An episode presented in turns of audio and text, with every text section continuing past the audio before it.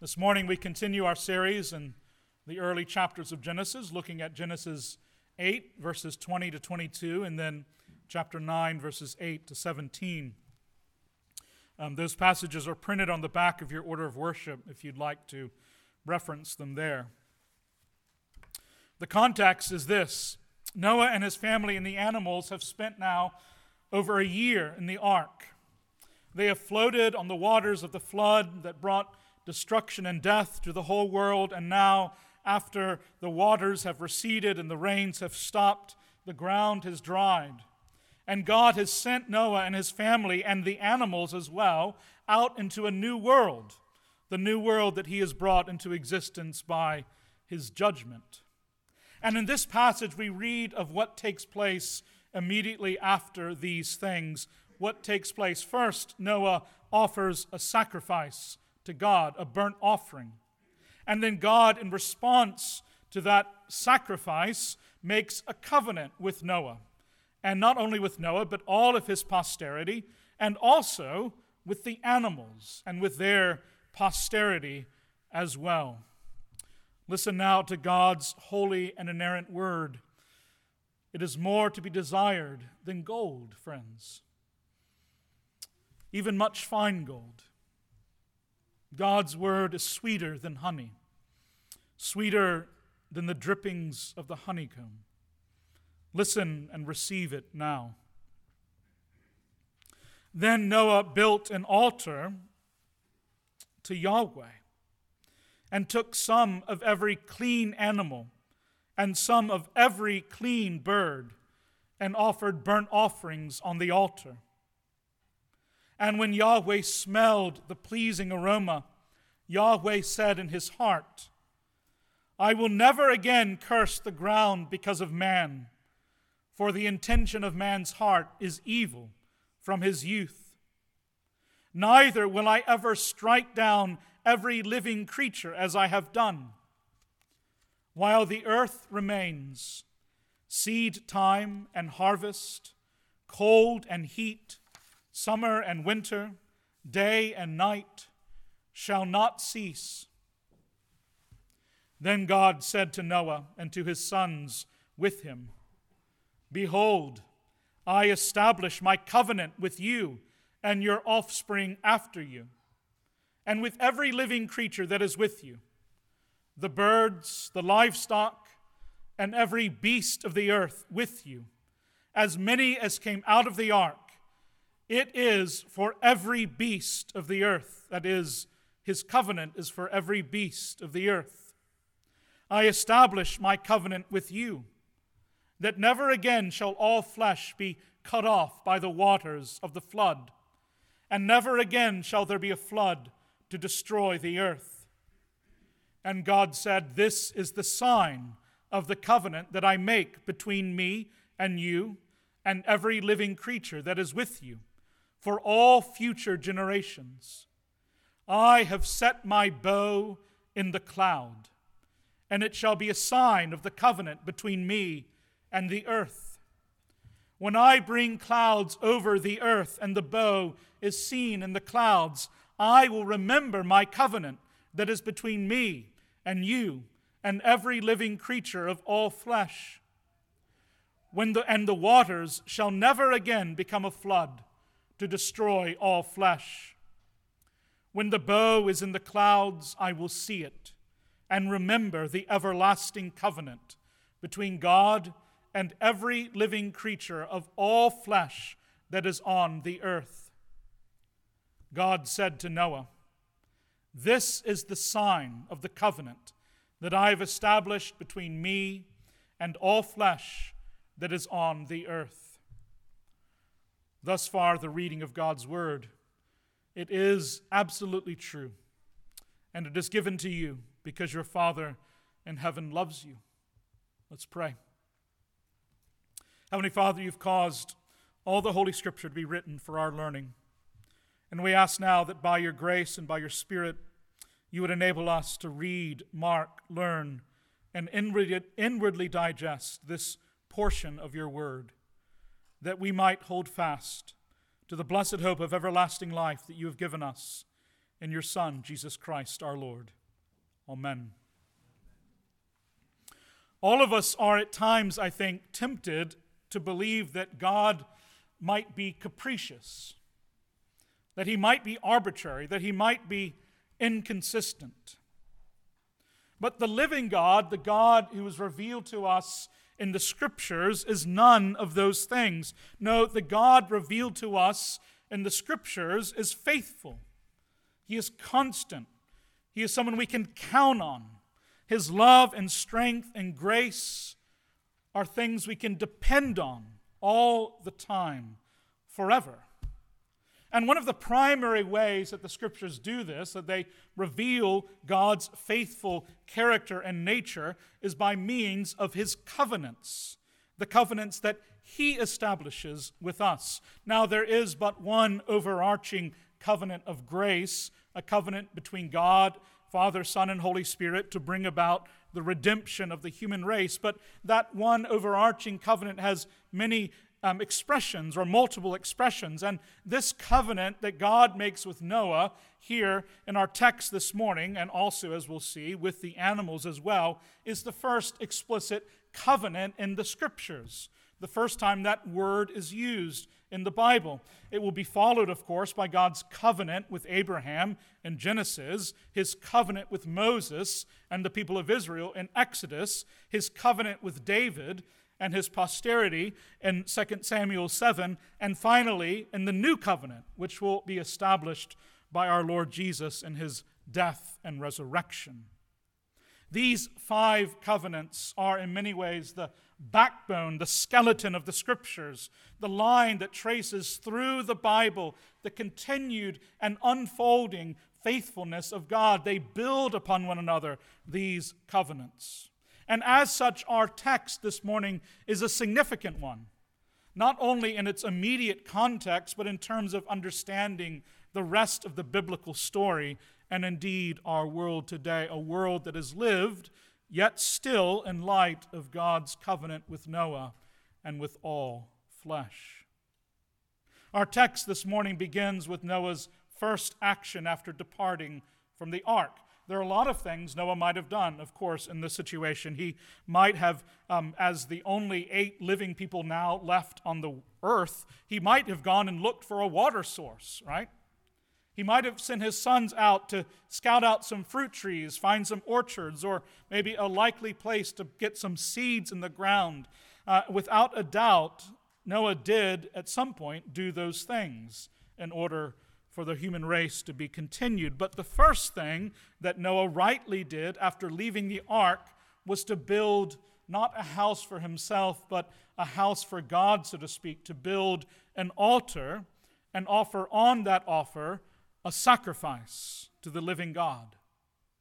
And what a sacrifice he offered right? Genesis 8 tells us Noah built an altar to the Lord and he took some of every clean animal, every clean animal that was on the ark, and some of every clean bird and offered burnt offerings on the altar. Remember, Noah brought seven pairs of clean animals and clean birds with him on the ark, and this is why he did it, that he might offer a portion of those animals of every kind to the Lord in sacrifice.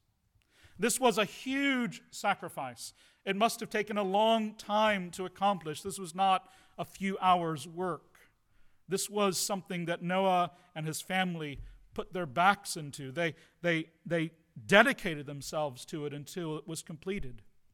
And with every animal, every bird that they put to death on that altar, Noah was symbolically and ritually communicating to God his obedience, his submission, his faith, his understanding that he and his family, because they were sinners, lived under God's just sentence of death. And was only because of God's free grace and mercy that they and they alone had been spared from the flood. They also rightly might have been judged by God. And so they offer propitiation, they offer sacrifice on their own behalf. God accepts Noah's sacrifice. And again, in his own free grace and mercy, he pledges something in response to it. He swears an oath. He says, I will never again destroy every living creature as I did in the flood. And even more than that, God swears an oath that instead of destroying the earth, He will do the opposite. He will actually sustain it. While the earth remains, God says, seed time and harvest, cold and heat, summer and winter, day and night shall not cease. Both of these aspects of this covenant are important, right? God is not only pledging not to destroy human and animal life, again, as he did in the flood, he's also swearing an oath that come what may, he will preserve life, human and animal life. He will covenant with the earth itself, as it says in chapter 9 that he might preserve the day and the night, preserve the seasons, preserve the rain and the sun, preserve all that is necessary on this planet to sustain human and animal life of all kinds. Right? The reason that the sun rises and sets, the reason the earth rotates and the seasons come and go, is because of the faithfulness of God, because of his present preservation of those things, the reason the rain falls and the sun shines is because God wills it to be so, and He does it faithfully because He has sworn an oath to us that He will. Now, notice that God's covenant here is not dependent on anyone but Himself. His covenant here is not related to humanity maintaining some level of righteousness or avoiding a certain level of wickedness. No, he says explicitly, I know that man's intentions from youth are inclined toward evil. He knows of the sinfulness of humanity, and yet he promises these things. This covenant is pure grace. It is completely made God's initiative. It is unconditional in that sense. And beloved, this is a fundamental aspect of the character of our God. He is kind and gracious and patient, even to those who reject him and hate him. As our Lord Jesus made clear in his teaching from Matthew 5 in the Sermon on the Mount, God, because of his covenant here in Genesis with Noah and his posterity, makes the sun to shine and the rain to fall, not only on the just, but also on the unjust not only on the righteous, but also on the wicked. He preserves the life of both the righteous and those who hate him as well. I mean, think about that, what that means for a moment in terms of the character and nature of God. Think about all the people down to the centuries since this covenant was made who have hated God, either explicitly in their words or implicitly in their actions, right? Men of violence have done so much evil in this world men of corruption, men of greed and bitterness, men with no regard for human life or the authority of God. And yet God has loved them and been gracious to every single one of them. For their sake, He has preserved the seasons and the rain and the sun and the growing of their crops and the production of oxygen and every single little thing that goes into the continuance of life on this planet. All this, not only for those who love him, but also for the benefit of men and women who have hated him and rebelled against him and raised their fist at him. This is the character and nature of our God. And this is why he calls us to love our enemies, those who hate us, because he has loved them first and he loves them still. Even today, even today, he makes the rain to fall, the sun to shine on both the just as well as the unjust. He continues this covenant that he established with Noah at the very beginning. And then in Genesis 9, we discover something interesting. We discover that God's covenant in this passage is not only made with Noah and humanity, it is also a covenant that he makes with the animals as well, with the animal kingdom. In verses 9 and 10 of chapter 9, God says to Noah and his sons, He says, Behold, I establish my covenant with you and your offspring after you. That makes sense. We expect that. But the sentence doesn't end there. He goes on, he says, and with every living creature that is with you, that is united to you, right? The birds, just in case they wonder if some are left out, he names them all, all the categories. The birds, the livestock, every beast of the earth with you, as many as came out of the ark. It is for every, the covenant that God makes is for every beast of the earth. This is a covenant with the beasts, friends. God, by his own promise, binds himself in a covenant not only with humanity, the unquestioned crown of his creation, but also with the animals that came out of the ark with Noah. In other words, God's covenant here in Genesis 9 is established not only with men and women and children, he also makes covenant with lions and with the bears and with the sheep and with the eagles and with the lizards and the blue jays and the alligators and the deer, the rabbits, and all the creatures that he has made. He covenants intentionally, specifically with them as well. I don't know about you, but I find this aspect of the Noahic covenant to be fascinating. Friends, animals matter to God, they're important to Him. And, that, and that's really been apparent all throughout this whole flood narrative. Right? The reason that God commands Noah to build such a massive ark at such great expense and trouble is because he wants animals to go into it. If the ark only had to hold the eight human beings that would live, it would have been exponentially smaller. But the ark, the vessel of God's salvation, had to be very large because it needed to include room for all the animals as well. And God's Spirit brings the animals miraculously from all corners of the earth so that they will find shelter on the ark that Noah has crafted for them. And God's Spirit dwells with the animals during that whole year on the ark, keeping them safe, making sure the lions don't eat the sheep, keeping them alive and ready to re enter the new world that would await them. And now God intentionally names and includes the animals here in his covenant with Noah after the flood. He will preserve and protect them as well as humanity. Two points here I want to make about God's care and concern for animals. The first is that God's concern for animals all throughout this narrative and indeed throughout the scriptures. Remember the words of God at the end of Jonah, right? Why should he not have mercy on Nineveh? There are thousands of people that live there and also many cattle, he says.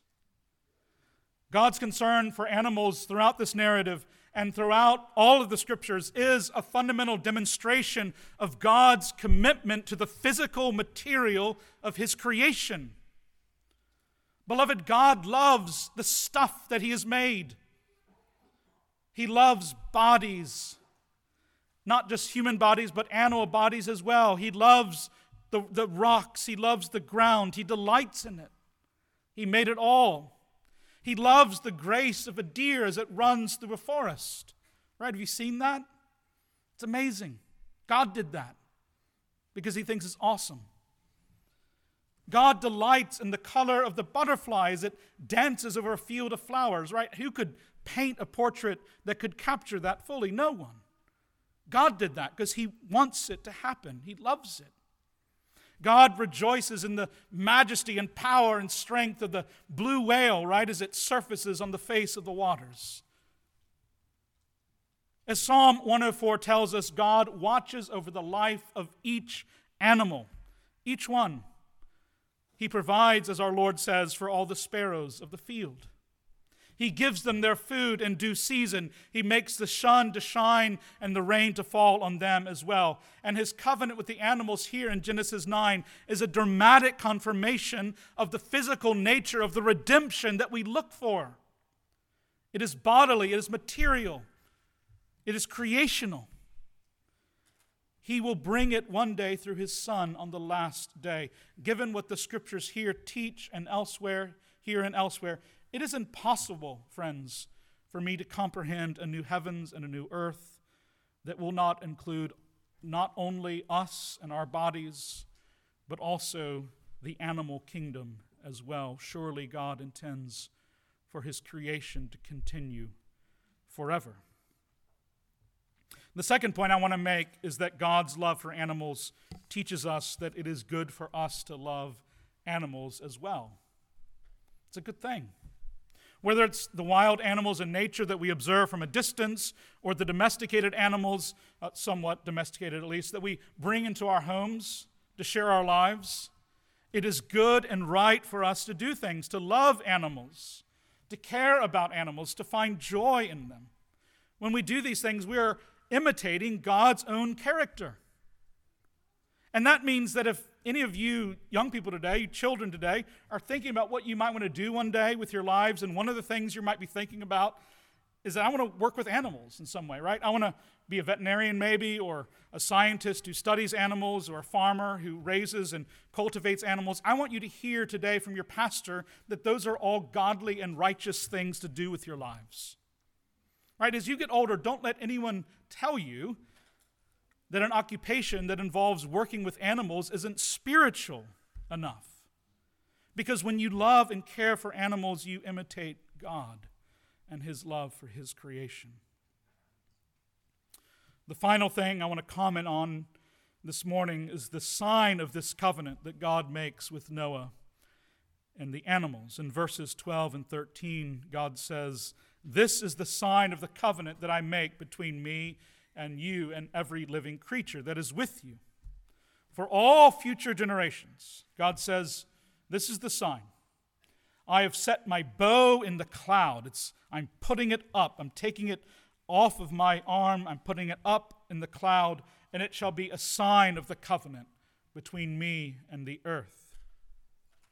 The sign of God's covenant with Noah is, of course, the bow that he puts in the cloud, the rainbow.